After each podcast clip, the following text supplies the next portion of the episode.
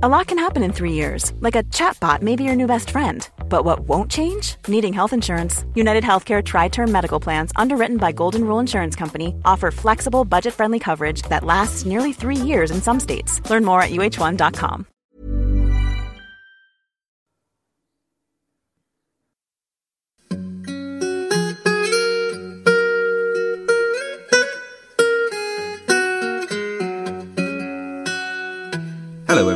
welcome to the History of England, episode 76 The Personal Rule of Henry III, Part 2. So, this week we come to bury Henry, not to praise him.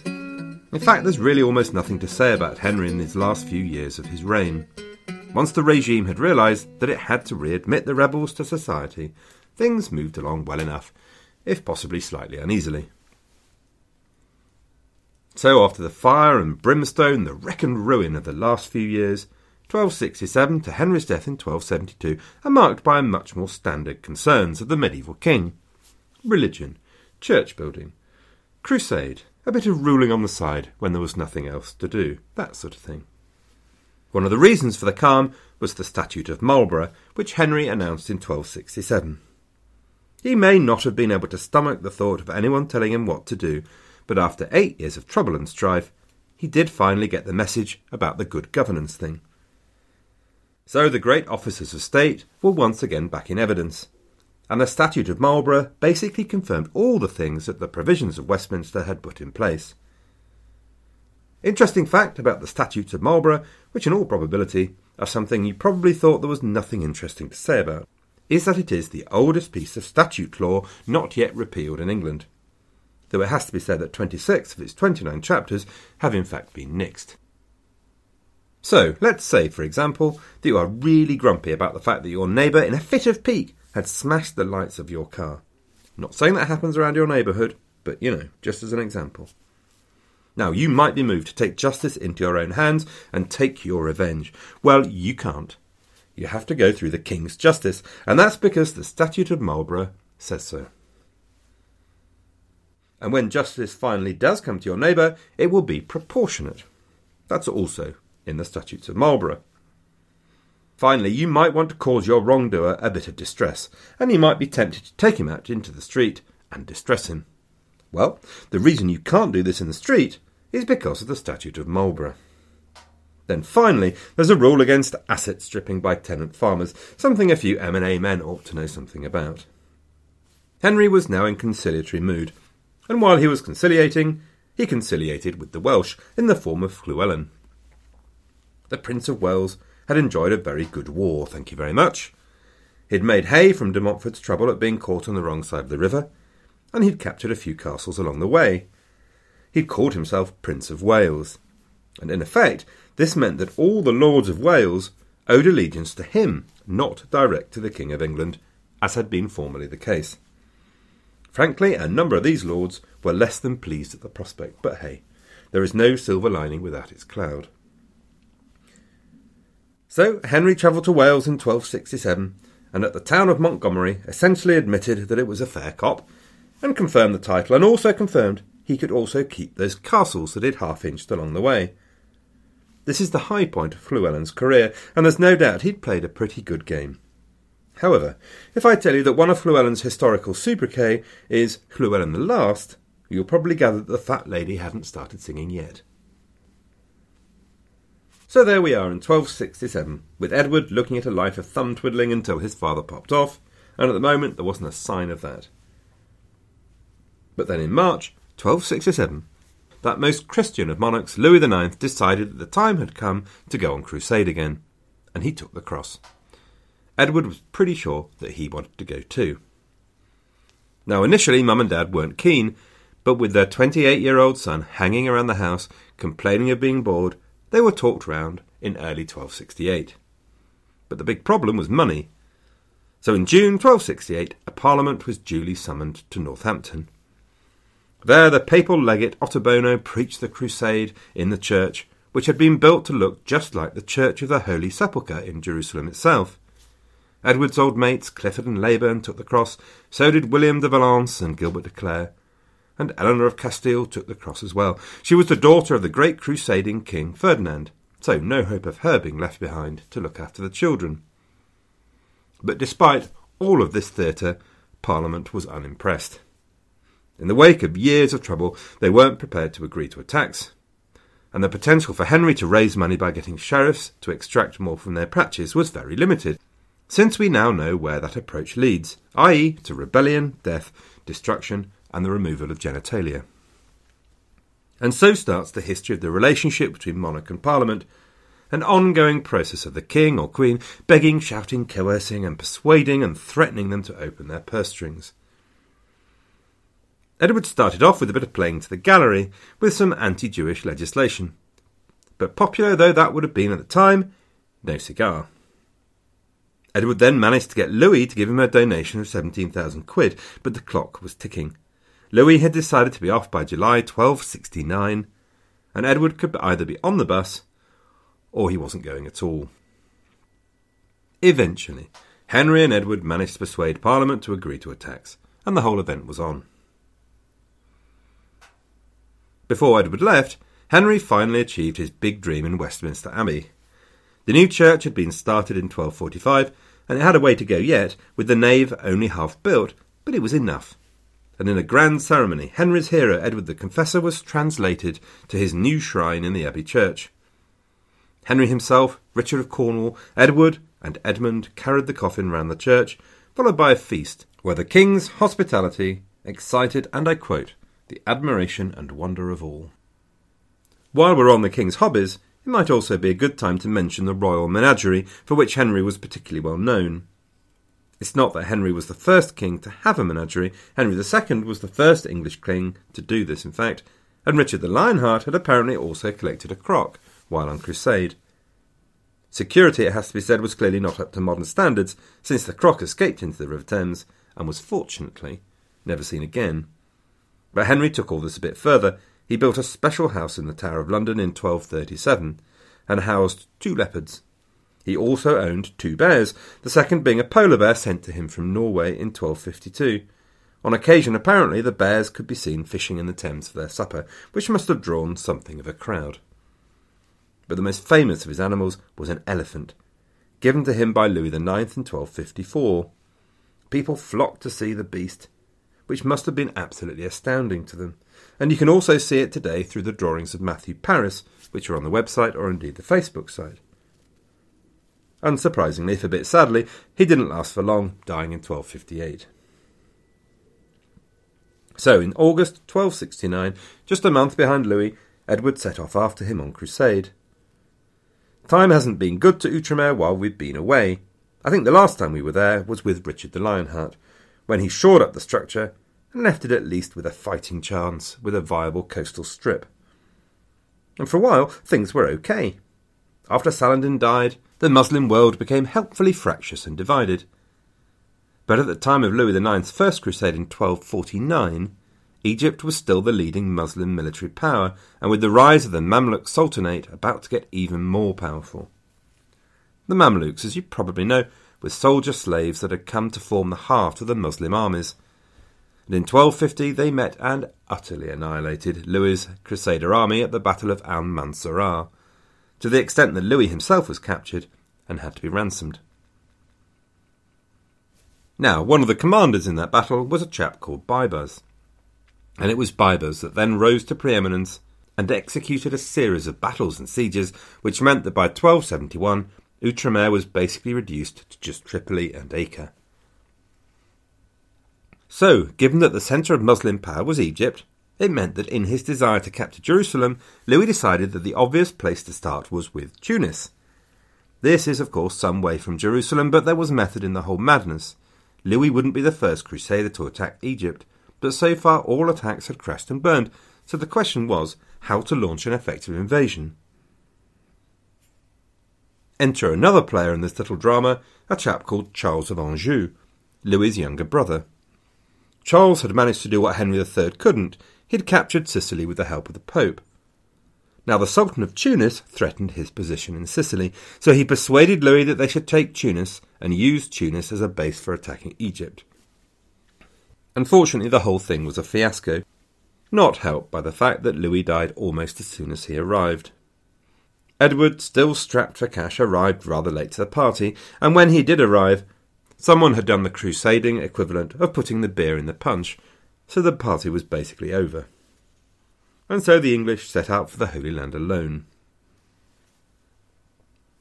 All of this unfortunately meant that Edward was faced with the prospect of a depressingly unproductive crusade. He simply didn't have the men for the job, and there was no manpower left in Outremer itself to help out. His armies were numbered in hundreds against Muslim armies in tens of thousands. Just a few weeks before he arrived in the spring of 1271, Baibars had taken the massively powerful and iconic Crac des Chevaliers castle, and he was closing in now on Acre itself. What simple manpower couldn't achieve, Edward tried to achieve with diplomacy, which makes this a good time to introduce the Mongols. Let me take you back to 1206, when Temujin assumed the title of the Great Khan of all the Mongol nations and started a seemingly unstoppable expansion, which carried on well beyond his death in 1227. In faraway England, details were very sketchy, but news and rumours did reach us. In 1238, fish dealers faced disaster when their Russian customers weren't able to sail because of the Mongol invasions. Henry III himself had received a Mongol embassy, so no one really knew if they were good news or bad. Some of them optimistically linked Genghis Khan with the legendary Prester John, the Eastern Christian potentate who was supposed to appear and destroy Islam. Others were probably a good deal closer to the mark when they reckoned that these were the devil's horsemen, the forces of Tartarus unleashed by the Antichrist. The point about all of this is that the Mongols were the only power able to challenge the Mamluks. And they had a grudge to settle with Baybars as well, since they'd met before in 1260 at the Battle of Ain Jalut. Ain Jalut is in retrospect one of the seminal dates in world history when for the first time the Mongols had been defeated and failed to immediately return and avenge the defeat. So now the Mongol Khan in Baghdad was looking for a way to continue the western progress of the Mongol juggernaut. Which meant that he was positively inclined when he opened his mail over breakfast in 1271 and saw the postmark of Acre from Edward. Well, of course, the letter was actually carried by a delegation, but through this conversation they agreed a joint campaign, which is a bit of a hoot, really, given the size of the English contribution compared to the Mongol one. But nonetheless, the Mongol army duly arrived in October 1271.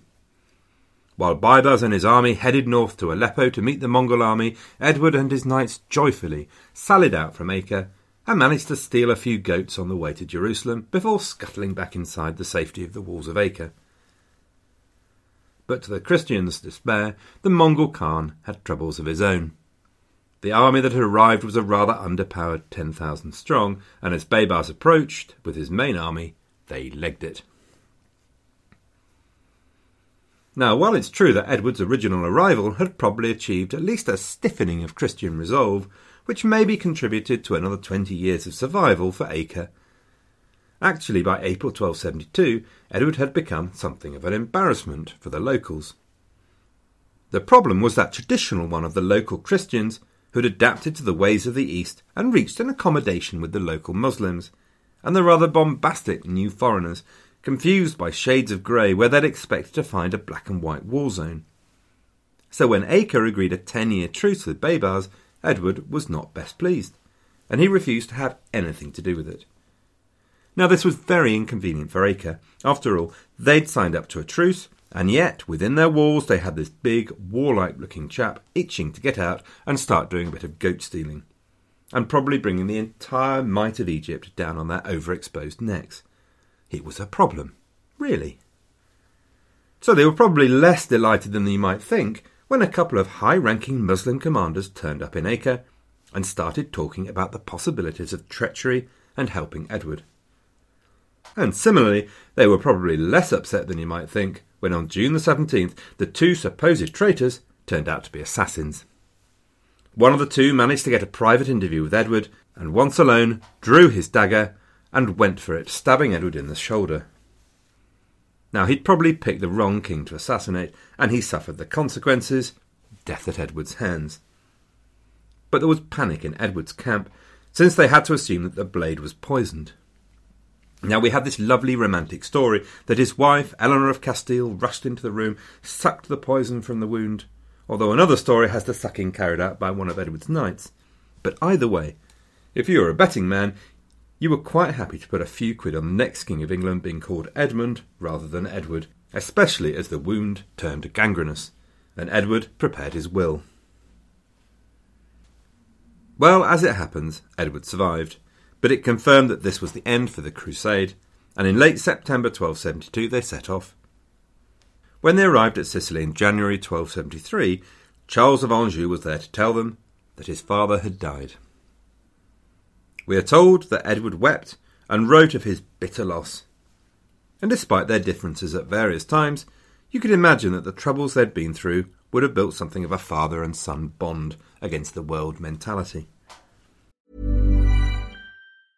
Quality sleep is essential. That's why the Sleep Number Smart Bed is designed for your ever evolving sleep needs. Need a bed that's firmer or softer on either side? Helps you sleep at a comfortable temperature? Sleep Number Smart Beds let you individualize your comfort so you sleep better together. JD Power ranks Sleep Number number 1 in customer satisfaction with mattresses purchased in-store. And now, save 50% on the Sleep Number limited edition Smart Bed for a limited time. For JD Power 2023 award information, visit jdpower.com/awards. Only at a Sleep Number store or sleepnumber.com.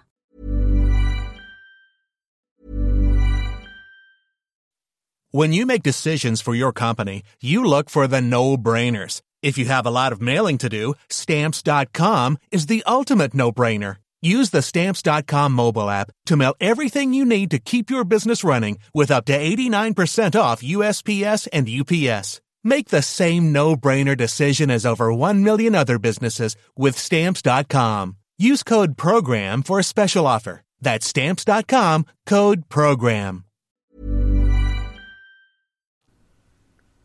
Now, cast your mind back to the New Forest. The year is 1100 and William Rufus is lying dead with an arrow sticking out of him, and his brother Henry is legging it down to Winchester as fast as horseflesh can carry him. Within three days he was crowned king. Now, obviously, he had a particular problem in that he was competing with Robert, but nonetheless, we know the drill. Get yourself crowned, anointed, and blessed, and if you don't, you can probably forget all the rest. But there was no such kerfuffle with Edward I and that was the result of a bit of clear thinking and advanced planning by Henry and his son. Unusual for Henry, but hey, credit where credit's due. Snaps for Henry, all that sort of thing. So most of the royal castles had been transferred to men that Edward knew and trusted before he left on crusade. And rather than waiting for Edward to return, on the very next day after Henry died, Edward's peace was declared in Westminster Hall, and then at the Henry's funeral in Westminster Abbey, the assembled magnates swore allegiance to Edward. All of this meant that while Edward was surely going to head for home, he didn't have to do it in a tearing hurry. Henry, meanwhile, was sealed in his rather magnificent tomb in Westminster Abbey a few days after his death on the 16th of November 1272. He was 65 years old and had reigned for 56 years. Really, rather undistinguished years, it has to be said. The last few years of his life had had its high points, such as the translation of the body of Edward the Confessor, but it had also had its low points mainly to do with his family, Richard of Cornwall and his son Henry of Almaine, which have been our companions for some time, and we probably need to finish off. It had in fact all started rather well. Henry of Almaine was finally betrothed at a rather grand old age of 35 in 1269. Then, in early 1271, he was sent into Italy to pursue the surviving de Montfort sons. It's not quite clear what his job was, vengeance or peace, but the balance of probabilities was that it was to find a way to reconcile Edward and the brothers. Simon de Montfort Jr. had fled to England in February 1266, and brother Guy had joined him later in the spring. Ironically, they joined up with Charles of Anjou and were part of his successful campaign to capture Sicily. Guy, in particular, was doing rather well. He got himself a wife, a couple of daughters, and a position in Tuscany, a second life, as it were. But neither of the de Montfort boys had forgotten what had happened to their father. So when they heard that Henry of Almaine was trying to find them, the man who'd deserted their father, their thoughts didn't turn to reconciliation or anything of the like. They met Henry of Almaine in a church in Tuscany in March 1271, and they attacked him. Henry cried out for mercy, but Guy said, You had no mercy on my father and brothers, and Henry was murdered. I have taken my vengeance, said Guy, and then dragged the body out into the street and mutilated it in the same way as his father's had been at Evesham. The statutes of Marlborough would have been horrified. And indeed, Christendom was shocked by the murder. Dante, for example, condemned Guy to the seventh circle of hell, steeped to the neck in a river of boiling blood, which doesn't sound like a great way to spend eternity. And neither of the de Montforts were now ever to be really safe again, with the animosity of Edward pursuing them wherever they went. Simon died in a Sicilian castle that same year. Guy spent a few years in prison, but was then accepted back into Charles of Anjou's service, but eventually died by his own hand in prison in 1291 after being captured at sea by Charles's enemies. Death followed on death. Edward's second son John had been left in Richard of Cornwall's care, and a month after Henry of Almaine's death, little John died too, and he was soon followed by Richard himself in August. All of which rather overshadowed the last year of Henry's life. At his funeral, Henry's body was carried on an open bier, dressed in robes of red samite, decorated with gold embroidery and precious stones. It's rather difficult to disagree with the chronicler who wrote, He shone more gloriously in death than he did in life. Yep, that pretty much nails it for me. I don't know about how well I've managed to communicate a possible image of Henry III, but for me, he comes across as an irritating man. But of course, it's impossible to have a really human understanding without having met someone. But anyway, he comes across as hung up on his own dignity, stubborn when he should be flexible, weak when he should have stuck to his guns, incapable of seeing beyond the needs and opportunities of his own family, with a poor sense of justice. On the other hand, he did have his moments of cunning. He had an admirable lack of love for war, and gave England an extended period of peace, and of course was pious and generous to the poor. You could hardly put him on the list of the worst five leaders England's ever had, but that's probably about the best I can say of him. Which brings us back to the leopard, who, in the best tradition of leopardness, took things pretty lazily, even given that they'd planned for this. He passed in a great procession all the way through Italy, and then over to Paris, where in July 1273 he swore homage for his French lands, as required by the Treaty of Paris. Now, this gave both him and the new French king, Philip III, something of an issue. The Treaty of Paris was an awfully vague kind of document, drawn up between two kings with the same outlook on life and no desire whatsoever to deal with the kind of detail that causes arguments.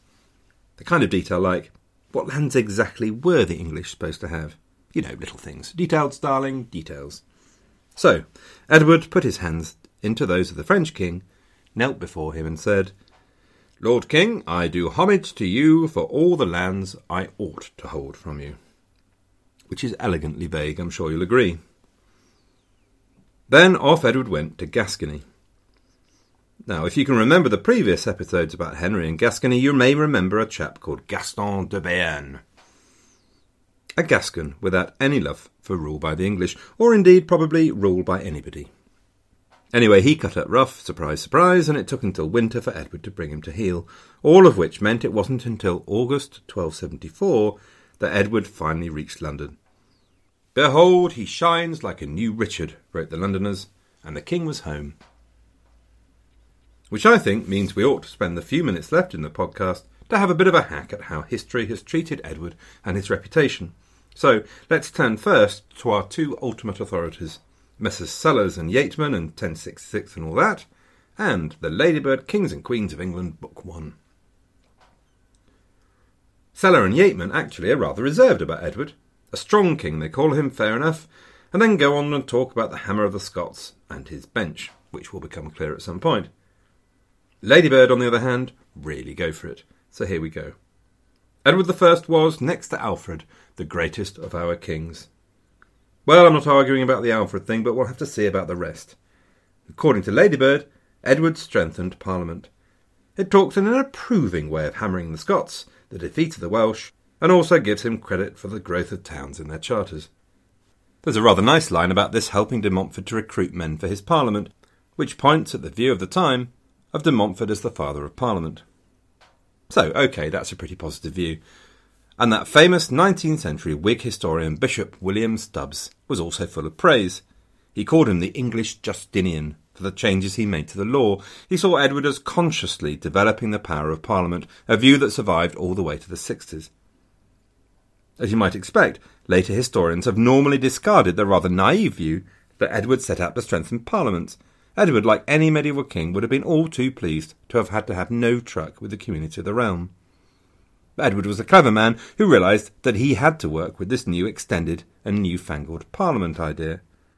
He was clever and strong enough to use Parliament in a way that made him stronger, but I'd like to bet that he'd have preferred to have been Billy the Conk and not had to have worried about the thing at all. As much as any of England's monarchs, the way you think about Edward rather depends on your own attitudes. So, on the one hand, you might say that the conquest of Wales and the attempted conquest of Scotland were just part of the process of creating the Kingdom of Britain. Just the same process as Athelstan had been engaged with at Brunanburh. Might is, after all, right. Or you might take the attitude that Edward had no need to stir this particular nest, and in Scotland at least simply ended up turning what had been a perfectly amicable relationship into centuries of continual warfare. Anyway, however you look at it, the balance of opinion then swung a long way from the days of the hero worship of Stubbs. In the early 20th century, the historian Tout's view was that Edward was a tyrant, who had no interest in Parliament except as a way to counterbalance the power of the magnates. In the 1950s, the historian Sayles saw Edward as arbitrary and untrustworthy, and again with no genuine commitment to Parliament. And McFarlane stressed Edward's unreasonableness towards the senior nobility. It probably goes without saying that Welsh and Scottish historians have not been well disposed towards Malleus Scotorum, Henry I, Hammer of the Scots. Having said that, no historian, I don't believe, would argue that Edward achieved great things in the earlier parts of his reign, at the very least. The point that Michael Prestwich makes, as the most recent authority on Edward, is that you have to see Edward in his context. And as far as contemporaries were concerned, Edward was a great king in the proper medieval mould, even if he was more feared than loved. We have a number of different chroniclers of the time as well, which gives us a pretty balanced range of views.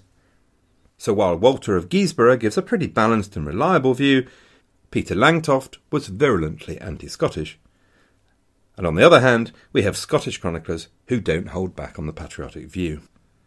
So, on the 18th of August, Edward and Eleanor of Castile rode in procession from the Tower of London to the Palace of Westminster. He'd have enjoyed that.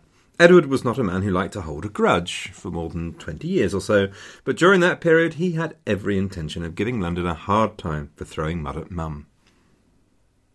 Overnight, Edward would have spent a night of contemplation like the knight's vigil, probably in the room his father commissioned and died in, the painted chamber, with pictures of his hero, Edward the Confessor. The following day, Edward was crowned.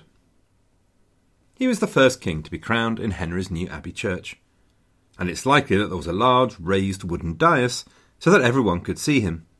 It was made high enough so that people could ride underneath it on horses, which probably does mean that a lot of magnates in the church were on horses or with horses, which makes a rather magnificent picture, doesn't it? With the clopping of horses' hooves and presumably other more plopping noises going on.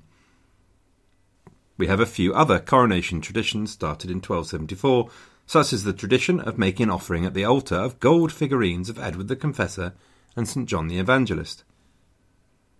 The coronation would have contained the four basic promises to protect the church, do good justice, suppress evil laws, and protect the rights of the crown. By this time, the whole ceremony is getting grander and grander, so Edward's investiture sounds as complicated as John Hurt putting his makeup on for Elephant Man. He was given a golden tunic, girded with a sword, robed with a mantle with more gold in it. Then he got a gold ring and golden spurs, then the special coronation gloves, golden rod and sceptre, and only finally then the crown itself. Hopefully, he was then given a small cart so he could pull all the stuff home with him, but I suspect not. One thing he did do which deviated from the norm was to immediately set aside the crown and announce that he would, and I quote, never take it up again until he'd recovered the whole lands given away by his father to the earls, barons, and knights of England, and to aliens. Now, given that this was addressed to a church stuffed full of earls, barons, and knights of England, this is a pretty gutsy thing to say, and as good an indication as you could possibly have of the change in management style heading England's way. So, now that we have Edward crowned, I think it's time to take my leave. There will be no podcast next week. Work is the main culprit. So I've gone to a three podcast in four week policy. I hope that's okay for everyone. Thanks to David Nicol for changing that iTunes message, and thanks to all of you who have commented on the website, Facebook, iTunes, or email. Keep them coming. Good luck, and have a great fortnight.